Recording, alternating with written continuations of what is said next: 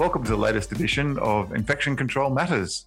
I'm Brett Mitchell, and you'll be pleased to hear that uh, I've upgraded my microphone, and hopefully the sound quality is a little bit um, better today than um, previous days. With me today is Phil Russo, and Phil, I think you've also got a new microphone. I do indeed, Brett, and um, it's quite fun having this nice little microphone on my desk. So hopefully the sound quality is good.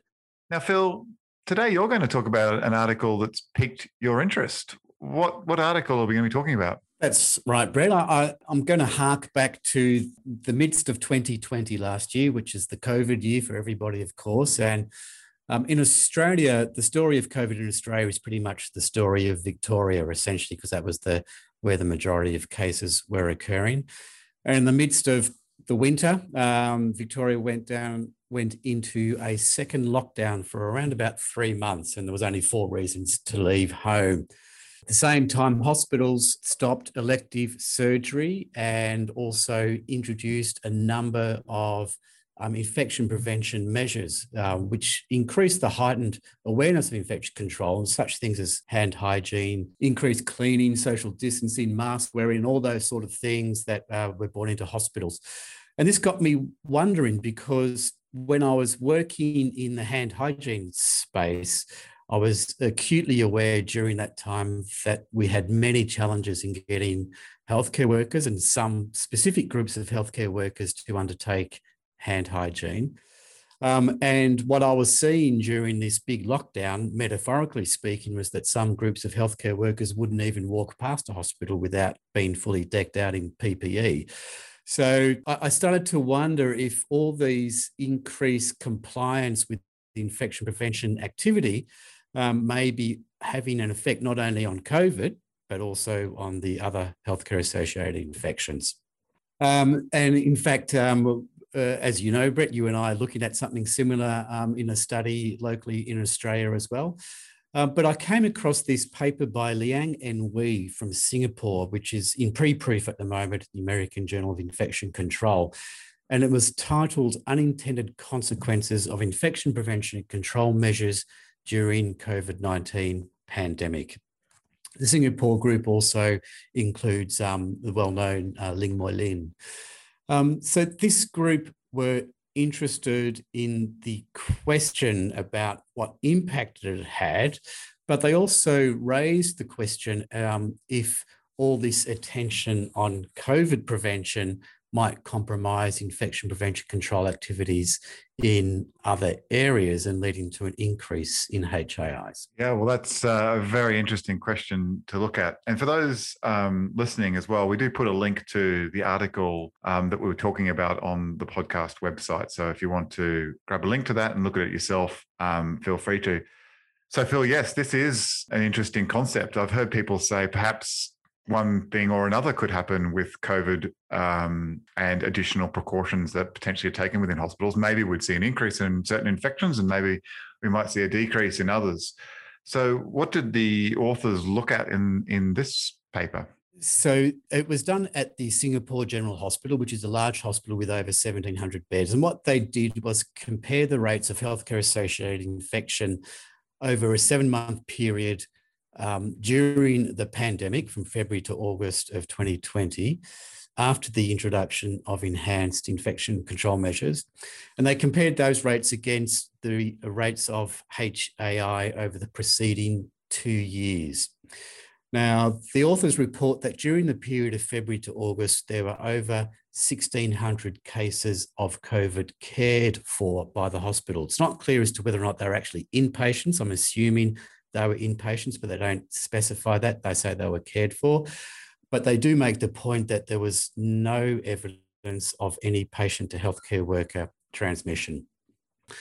So prior to COVID, um, all the, the hospital was primarily comprised of multi-bed open wards routinely patients with respiratory symptoms were isolated in single rooms when possible, but because of the lack of the number of single rooms, that wasn't always achievable.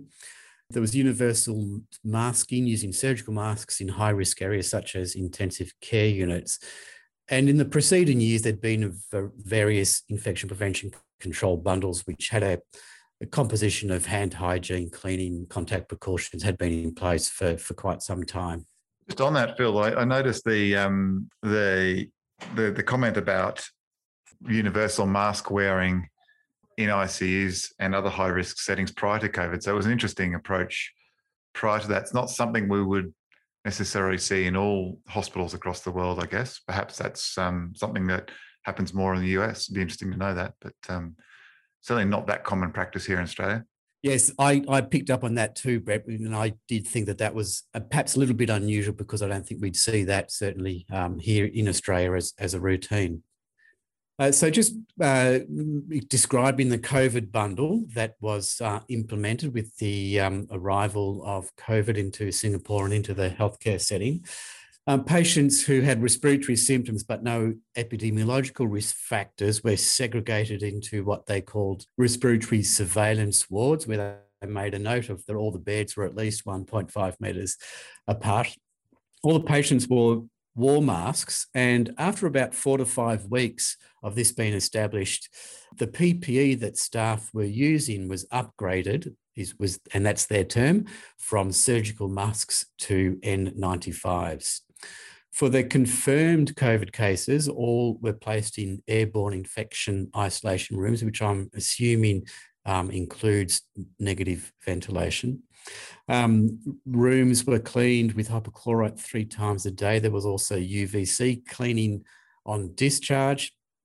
And uh, all staff, of course, wearing PPE with 95s, and that included the cleaners. And then across the hospital, um, there was universal masking, surgical masks for all healthcare workers in clinical areas. There was a, an increased emphasis on hand hygiene. Um, the cleaning was as, as above, three times a day uh, with the introduction of auditing of cleaning um, procedures using fluorescent markers. And UVC was also used for discharge um, patients on discharge who had an MRO. So, Phil, a a big bundle of different approaches there, and you might talk about some more in a minute, but that's a wide ranging things uh, that were implemented. And I also noted that on the uh, PPE side, you mentioned the sort of upgrading to um, uh, respirators, N95 respirators, but uh, there was also use of face shields, gowns, and gloves um, universally too. Um, so look, it's, it was, a, it was a, a, big step up in a range of different areas, in, including that designated cohorting of respiratory patients. That's correct, Brett. And and what they also did was they um, did temperature screening for all visitors um, prior to um, entrance into the hospital and uh, the requirement for visitors to wear masks. And then for about a seven week period during this um, visitors were actually banned from, from visiting the hospital, which is a fairly dramatic type of uh, intervention as well. I um, can't let this one slip. Um, the old temperature checking on um, entrance to hospital. I would love to know if there's any of our listeners out there who uh, have collected data on um, on this, and to see just how many people have actually been turned away with temperature checks, uh, or as a result of a temperature check. I anecdotally, I was um, going to an event here in Australia, and there's a bit of a queue outside in the sun. It was a good 30 odd degree day in the middle of summer. They were doing temperature checks before going into the venue, and um, the queue to get in was a good 20 minutes. Um, by the time everyone got their temperature check done, everyone had a temperature. Uh, their face was burning. Um, and uh, everyone was asked to stand for 10 minutes in a little quiet, cool area, which, um, uh, and then have your temperature checked again and allowed in. Interesting because, you know, uh, everyone had a temperature because they were in the sun. And um, yeah, so I'd be really, I'd be really fascinated to know if people are doing any work on this uh, or looking at this particular topic because it does consume a lot of resources. Yeah, it, it does. It, it, can be an expensive activity. So, be interested to know what proportion of people are found to have a temperature, and then taking that a little bit further, uh, what proportion of those actually turned out to have COVID. Um, because it's a fairly common screening tool, not only in hospitals, but also in a lot of um, workplaces. Um, and still to this day, um, there are some temperature checks going around in, in, in, um, in Victoria. Mm we digress, Phil. Sorry, but uh, no, no, couldn't help on that one. An interesting topic. So um, let's cut to the chase and talk about some of the results that um, these uh, the investigators have found.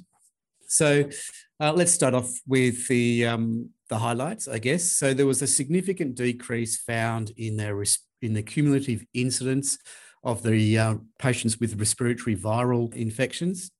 Um, there was a significant decrease in the MRSA acquisition rate. And there was also a significant decrease in the hospital wide central line associated bloodstream infection rates. So that's the real positive part of uh, the unintended consequences. Um, there was Phil. Before we before we go to the to the other ones, um, so healthcare associated respiratory viral infections, um, CLABSIs, and MRSA bacteremia reduced um, associated with these additional measures? MRSA acquisition rate. MRSA acquisition rate. Yes. Okay, good. Thanks for that, Phil. Um, and I note the the things like the healthcare associated respiratory and viral infection incidence actually decreased quite quite a bit. The um, incident rate ratio was 0.08. So we're not just talking a little reduction, we're talking quite a massive reduction in in the incidence. Yeah. So that's interesting, yeah. Which which um, I guess is plausible, very plausible because of the heightened um, increase in infection prevention for respiratory viral illnesses. Yeah, and particularly the masking element for those types of things. The, the MRSA acquisition um, and the CLABSI are different modes of transmission to obviously respiratory infections.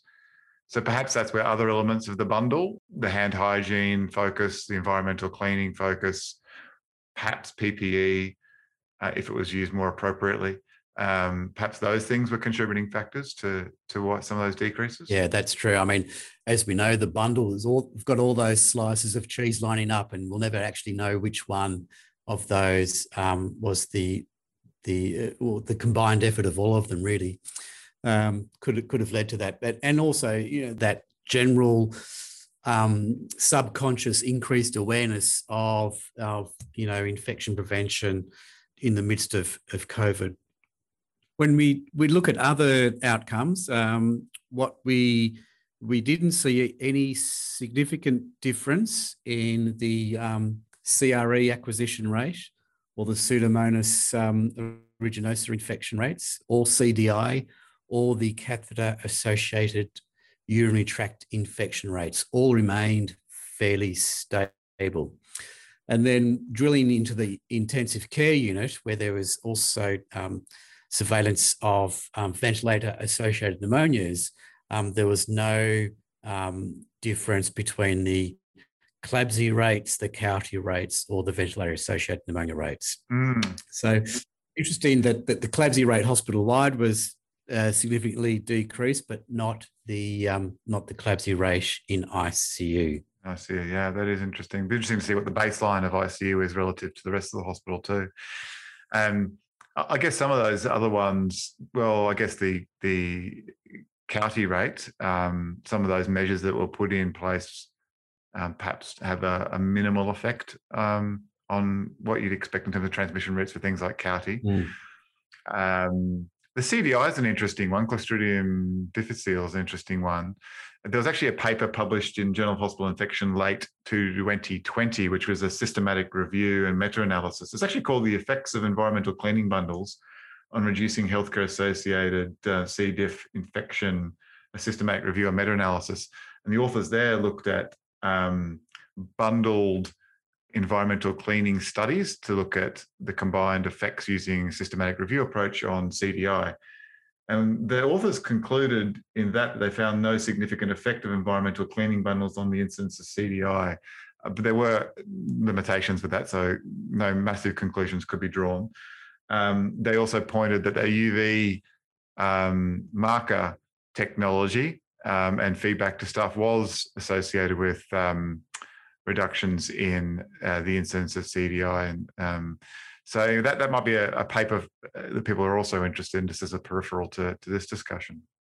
That supports what you've just sort of yeah. said, uh, supports the findings of this, of this study. Yeah, yeah. And I guess um, the other um, curious part of this is that the um, perhaps there's also a difference in the practice of insertion maintenance of central lines outside of the ICU, uh, which could account for um, you know the routine practice of both. Perhaps you know there's a hint here that maybe in ICU they're better at looking after uh, their central lines than they are hospital wide, which also you know is is is an interesting question.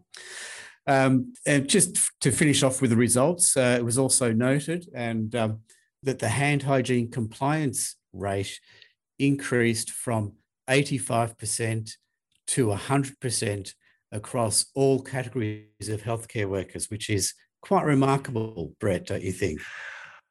Yes, I look. I'll, I'll, put out a bias there straight away um, because I don't believe hand hygiene rates that are generally published um, uh, as a, as as a guide to what is actually normal practice. Um, hundred percent. Well, that's um, that's incredible. Mm. Yeah, I look. I, am looking forward to the day when we see 120 percent compliance with with hand hygiene reported. Um, what we don't know is how much, uh, how many, or how much auditing was done with the hand hygiene. That's the raw numbers aren't, aren't provided. The other outcome, alcohol consumption, sorry, the uh, hand hygiene um, products, the alcohol consumption increased from 58 litres per day to 79. And not surprisingly, the consumption of PPE across the board increased fivefold. You know, I think they're really important measures. We, I, you know, we had a bit of a jest about the 100% hand hygiene compliance, but it is really good that the authors have also included some of what I would potentially call compliance related data. So seeing, you know, an increase in alcohol based hand rub um, consumption can only be a positive thing, uh, and you know would correlate potentially with increased hand hygiene compliance. Arguably not, but some people would say yes. And you know, capturing some of that data on PPE use. So it, you know, some uh, objective data that, uh, oh yes, this was implemented as an intervention to have additional PPE, but in actual fact, we saw that through product use too. Mm. I think the other interesting thing they reported on was about um, UVC disinfection. So they talked about increasing the amount of UVC disinfection from an average of 16 rooms treated per day pre-pandemic to 25.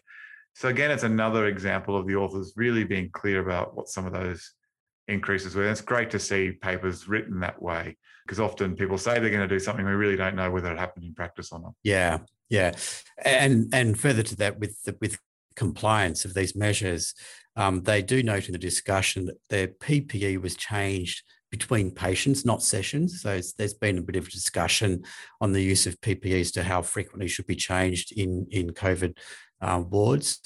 And that they noted that the, P, P, the adherence to PPE use was very high, up in the 90% um, range. So uh, the good, uh, they, they were quite pleased about the fact that there was no other healthcare associated infections um, that were noted to increase. So that's very much a positive. Um, and that they noted reductions in respiratory viral infections and MRSA acquisition actually contrasted against their experience during the SARS outbreak in 2003, which was probably a bit of a trigger for them to do this study as well. Uh, obviously, the, the limitation of it only being a single site um, study. And they also do note that the interventions that they implemented were, or, um, were of course, quite resource intensive, but um, probably justifiably so uh, that they were in, in uh, that they were implemented um, in this setting. Yeah. I think the one thing that'd be really interesting as well is to hear about SSI rates during COVID pre and post. I guess the, the major confounder with looking at SSI rates is a lot of elective surgery certainly stopped mm. many countries across the world during COVID. So that obviously would be a, a bit of a, a, rather significant confounder to have to, to consider when, when thinking about those types of studies or research. But I would be interested to see if this, these types of things had a knock on effect for things like surgical site infections where things like hand hygiene, correct PPE use, um, not just PPE use, might be um, quite important that's right. as well, as well as the role of the environment in those types of things. And that's what we don't know. We don't we don't have any feel for what the patient mix was like between these two time periods. But presumably that was different. As you said, there was no elect probably unlikely to have been elective surgery. Anecdotally, we know that um, patients, oncology patients, hematology patients, uh, did uh, certainly in Australia, were encouraged to um, have their consultations via telehealth and not actually attend the hospital, come into hospitals. And a lot of effort was uh, made uh, towards keeping those types of high risk patients out of hospital as much as possible. So that would be a really interesting thing to do is to look at the and do some sort of comparison of the patient mix between those those two time periods. Well, that was an interesting article, Phil. Um, yeah, I really like that one. Yeah, well, like I said, it, it, it, piqued my interest because we're looking at something similar, and I'm sure that we're probably not the only group who are looking at, at this sort of data during this time period as to see what difference and what impact all our heightened infection control awareness has had. Yeah, absolutely, absolutely. Look, Phil, thank you very much for presenting that paper. I hope those listening online found it interesting as well. And um, as we always say, please do send in some suggestions to us about topics that, that you might be interested in hearing uh, about. We do have a range of speakers lined up in coming weeks. Phil, I'm not sure if we're going to talk about who they are specifically, but we are covering a range of different things. We are indeed. And um, our colleague, Martin Kiernan, um, has been very busy beavering away, harassing some of his colleagues to, uh, to uh, submit to a, a, a chat. And also, um, we are looking forward to welcoming Deb Friedman, who's an infectious diseases physician and a, a long time infection control expert. Um, joining our podcast team as well. So we hope to hear from Deb very soon. Indeed. So, with that in mind, Phil, we'll wrap up this podcast. Thank you, everybody, for listening. And uh, we hope you enjoyed it. And we look forward to uh, you joining us for our next podcast. Bye for now. Bye for now.